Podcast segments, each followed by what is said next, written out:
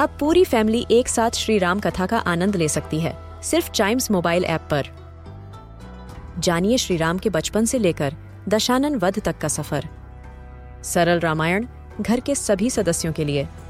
आज ही डाउनलोड करें चाइम्स मोबाइल ऐप एप्पल या गूगल प्ले स्टोर से। हम बच्चों के बहुत सारे सवाल। क्या है उनके जवाब? कभी सोचा है?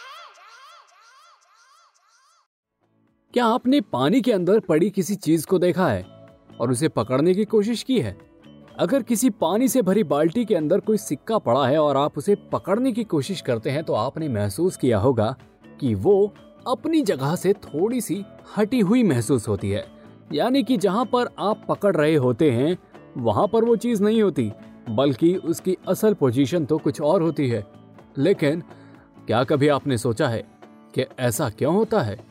तो आइए, कभी सोचा है कि आज के एपिसोड में इसी बारे में जानते हैं। जी हाँ ये तो अक्सर आपने देखा होगा कि पानी के अंदर कोई भी चीज़ जो पड़ी होती है, वो अपनी असल जगह पर नहीं होती।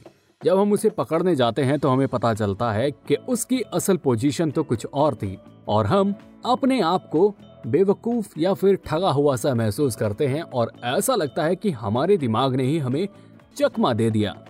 लेकिन क्या वाकई में ऐसा होता है? और पानी के अंदर हमें चीज़ें थोड़ी सी डिस्प्लेस्ड क्यों नज़र आती हैं? तो जी, इसके पीछे का विज्ञान बड़ा ही सरल सा है। ये तो आपको पता होगा कि लाइट जब किसी भी सरफेस पर पड़ती है और उससे रिफ्लेक्ट होती है तो हमें चीज़ें नज़र आती हैं। और जहाँ पर अंधेरा होता है, कोई रोशनी नहीं होती और कोई भी लाइट रिफ्लेक्ट नहीं करती तो हमें कुछ नज़र नहीं आता। और ऐसे में ही जब बाल्टी के अंदर कोई सिक्का या फिर कोई चीज़ पड़ी होती है, उससे निकल रही रोशनी हमें नज़र आती है। लेकिन पानी के अंदर वो चीज़ थोड़ी सी हमें डिस्प्लेस्ड नज़र आती है। अब ऐसा क्यों? वो दरअसल, ये तो आपको पता होगा कि रोशनी हमेशा सीधी लाइन में ट्रैवल करती है। लेकिन पानी के अंदर जाते ही लाइट का पाथ हल्का सा चेंज हो जाता है। क्योंकि एयर से वाटर में जाने पर लाइट का मीडियम भी चेंज होता है और साथ साथ पानी की डेंसिटी भी, जिसके चलते लाइट का पाथ हल्का सा चेंज हो जाता है और जब वो सिक्के से टकराकर वापस लौटती हुई हमें नज़र आती है तो वो जो इमेज बनती है तो वो अपनी असल जगह से हल किसी लेफ़्ट या फिर राइट में होती है और इस फिनोमिना को रिफ्रैक्शन कहा जाता है।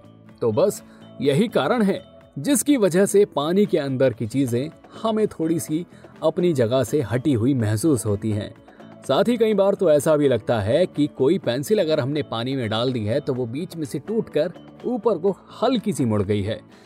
वो भी रिफ्रैक्शन के कारण ही होता है, क्योंकि इमेज हमें असल पॉइंट की जगह पर हल्की सी ऊपर नज़र आ रही होती है, जिससे ऐसा लगता है कि पेंसिल बेंड हो गई है। लेकिन असल में ऐसा होता नहीं है।